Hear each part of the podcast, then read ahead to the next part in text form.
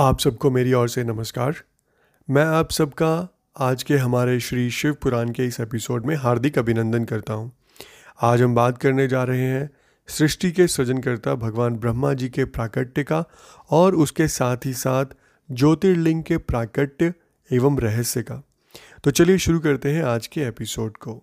यहाँ हम बात करने जा रहे हैं श्री शिव पुराण के रुद्र संहिता के सृष्टि खंड के अध्याय सात की, जिसका शीर्षक है भगवान शिव की नाभि से कमल का प्रादुर्भाव, शिवेच्छावश ब्रह्मा जी का उससे प्रकट होना, कमल नाल के उद्गम का पता लगाने में असमर्थ ब्रह्मा का तप करना, श्री हरि का उन्हें दर्शन देना, विवादग्रस्त ब्रह्मा विष्णु के बीच में अग्नि स्तंभ का प्रकट होना और उसके और छोर का पता ना पाकर उन दोनों का उसे प्रणाम करना।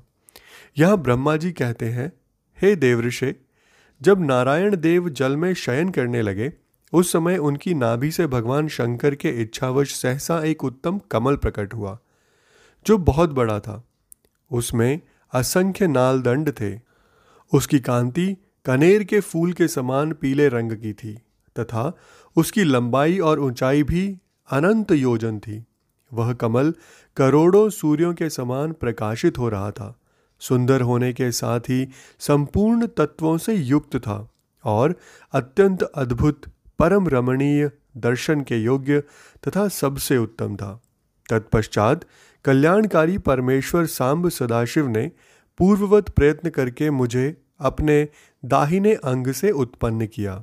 मुने, उन महेश्वर ने मुझे तुरंत ही अपनी माया से मोहित करके नारायण देव के नाभि कमल में डाल दिया।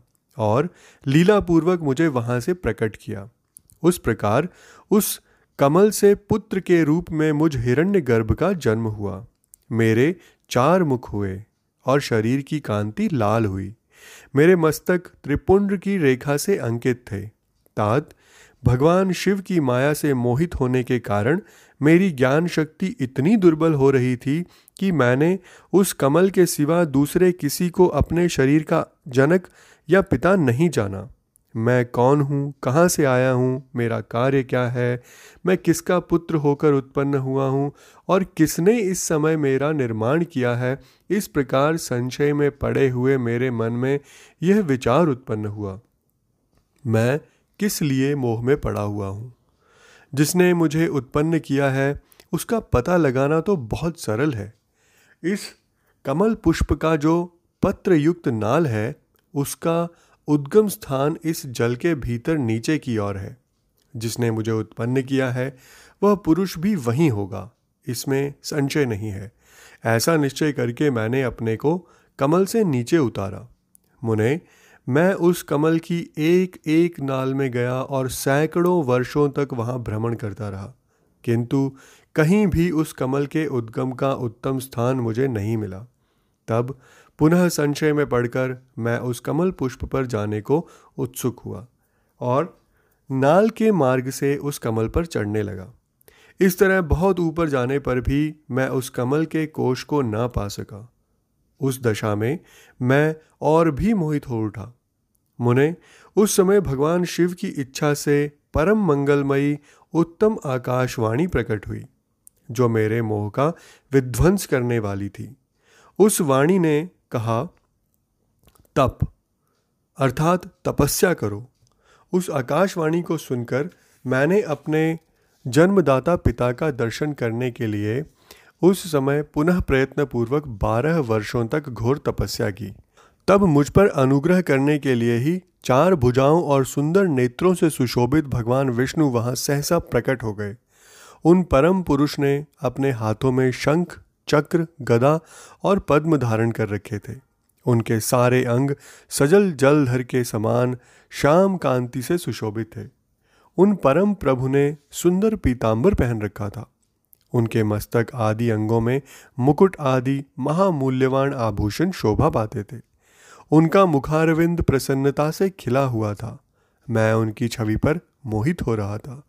वे मुझे करोड़ों कामदेवों के समान मनोहर दिखाई दिए।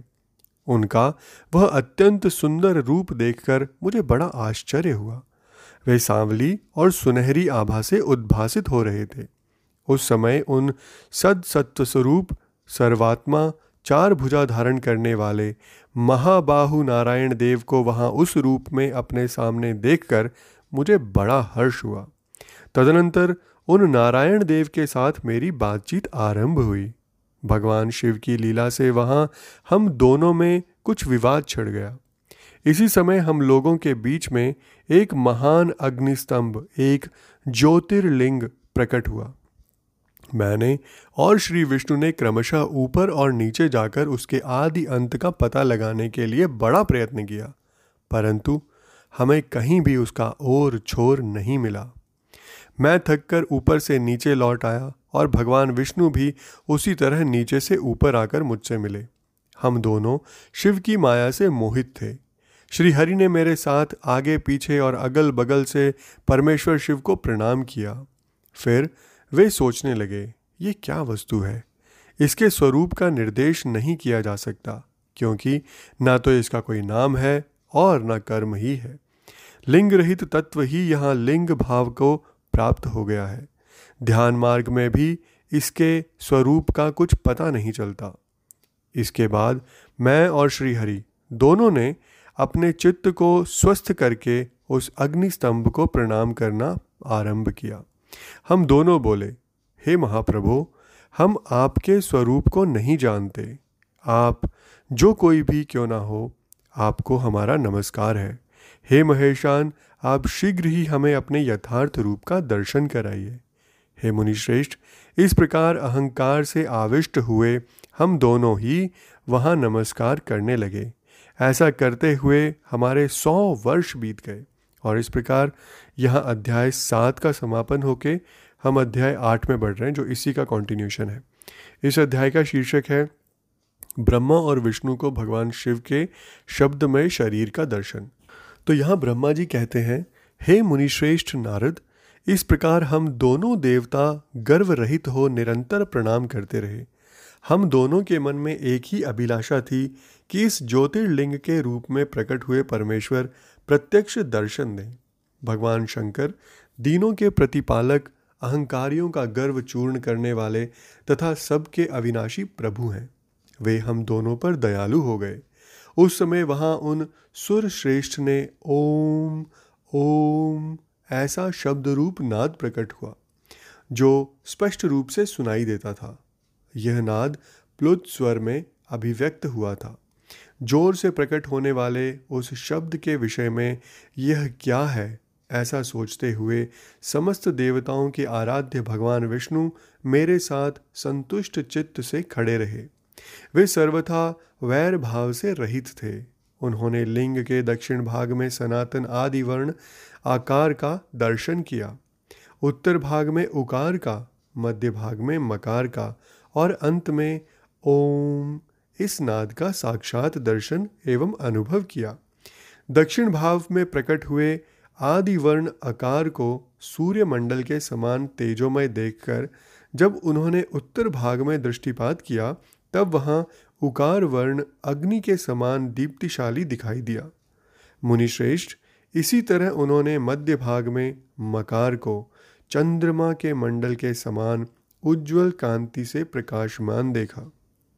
तदनंतर जब उसके ऊपर दृष्टि डाली, तब शुद्ध स्फटिक मणि के समान निर्मल प्रभाव से युक्त तुरीयातीत, अमल, निष्कल, निरुपद्रव, निर्द्वंद, अद्वितीय, शून्यमय, ब्रह्म और अभयंतर के भेद से रहित, ब्रह्मंतर भेद से युक्त, जगत के भीतर और बाहर स्वयं ही स्थित, आदि, मध्य और अंत से रहित आनंद के आदि कारण तथा सबके परम आश्रय, सत्य, आनंद एवं अमृत स्वरूप पर ब्रह्म का साक्षात्कार किया।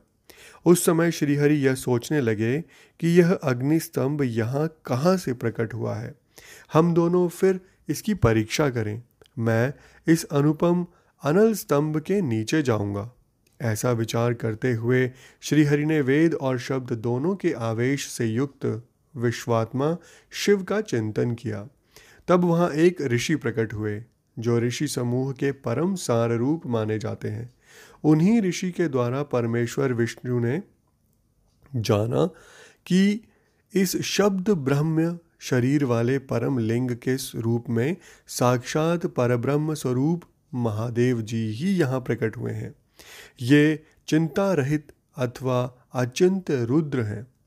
जहाँ जाकर मन सहित वाणी उसे प्राप्त किए बिना ही लौट आती है, उस पर ब्रह्म परमात्मा शिव का वाचक एकाक्षर प्रणव ही है। वे इसके वाच्यार्थ रूप हैं। वह परम कारण रित सत्य, आनंद एवं अमृत स्वरूप परात्पर परब्रह्म एकाक्षर का वाच्य है। प्रणव के एक अक्षर आकार से जगत के बीज भूत अंड जन्मा भगवान ब्रह्मा का बोध होता है। उसके दूसरे एक अक्षर उकार से परम कारण रूप श्री हरि का बोध होता है और तीसरे एक अक्षर मकार से भगवान नील लोहित शिव का ज्ञान होता है। अकार सृष्टि करता है, उकार मोह में डालने वाला है और मकार नित्य अनुग्रह करने वाला है। मकार बोध्य सर्वव्यापी शिव बीजी बीज मंत्र के बीज मात्रा के स्वामी हैं और अकार संज्ञक मुझ ब्रह्मा को बीज कहते हैं। उकार नामधारी श्रीहरि योनि है।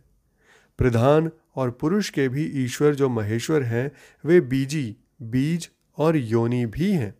उन्हीं को नाद कहा गया है। उनके भीतर सबका समावेश है। बीजी अपनी इच्छा से ही अपने बीज को अनेक रूपों में विभक्त करके स्थित है।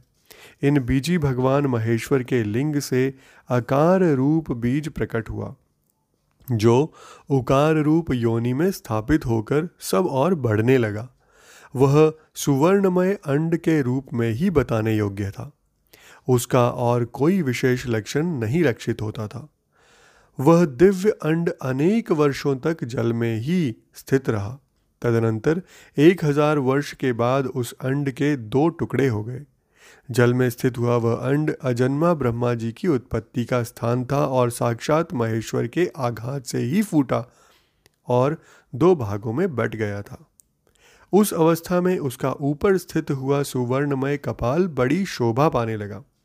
वही ध्यूलोक के रूप में प्रकट हुआ। तथा जो उसका दूसरा नीचे वाला कपाल था, वही यह पाँच लक्षणों से युक्त पृथ्वी है। उस अंड से चतुर्मुख ब्रह्मा उत्पन्न हुए, जिनकी क संज्ञा है। वे समस्त लोकों के सृष्टा हैं।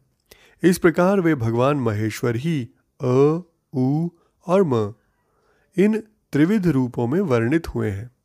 इसी अभिप्राय से उन ज्योतिर्लिंग स्वरूप सदाशिव ने ओम ओम, ऐसा कहा। यह बात यजुर्वेद के श्रेष्ठ मंत्र कहते हैं। यजुर्वेद के श्रेष्ठ मंत्रों का यह कथन सुनकर ऋचाओं और साम मंत्रों ने भी हमसे आदरपूर्वक कहा, हे हरे, हे ब्राह्मण, यह बात ऐसी ही है। इस तरह देवेश्वर शिव को जानकर श्री हरि ने शक्ति संभूत मंत्रों द्वारा उत्तम एवं महान अभ्युदय से शोभित होने वाले उन महेश्वर देव का स्तवन किया।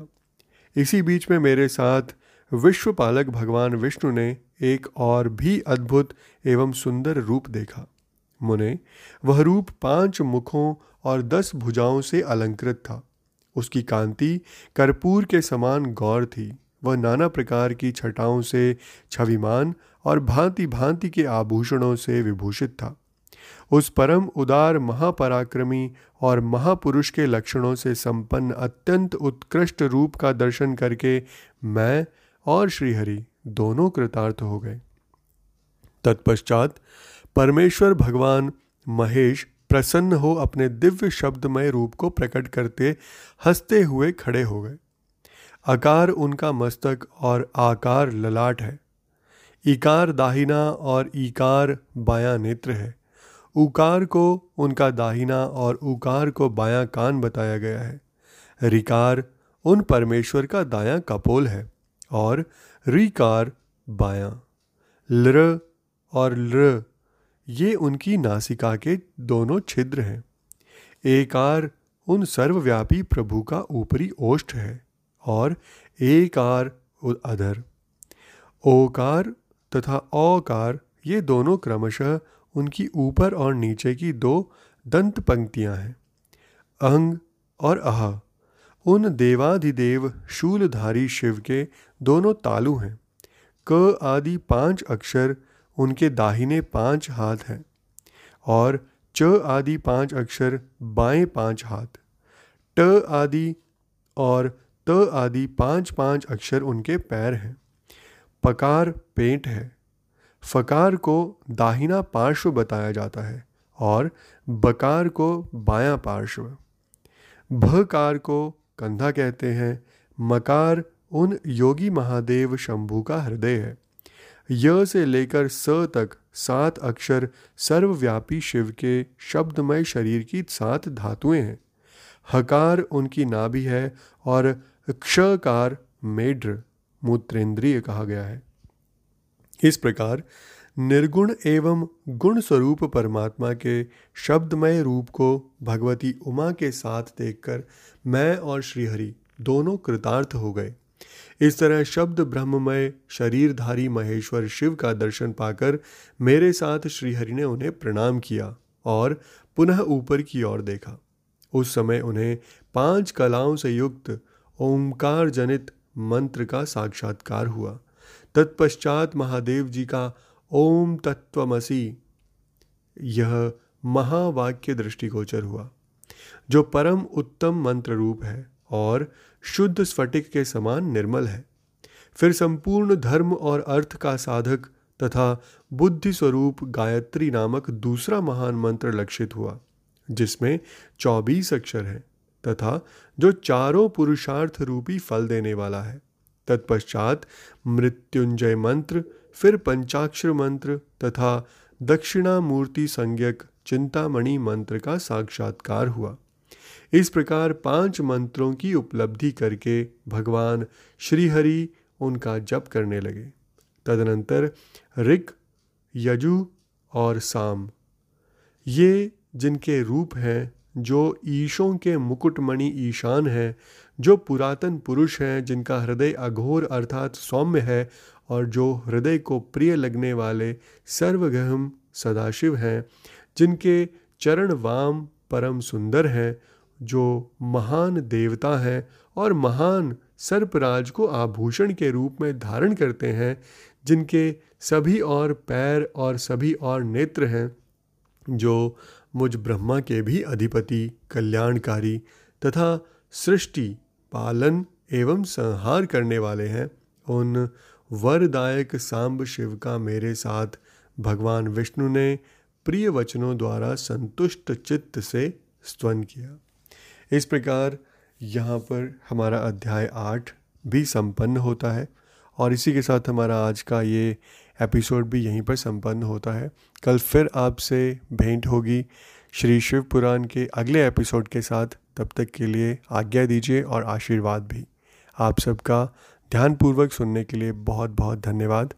ओम नमः शिवाय।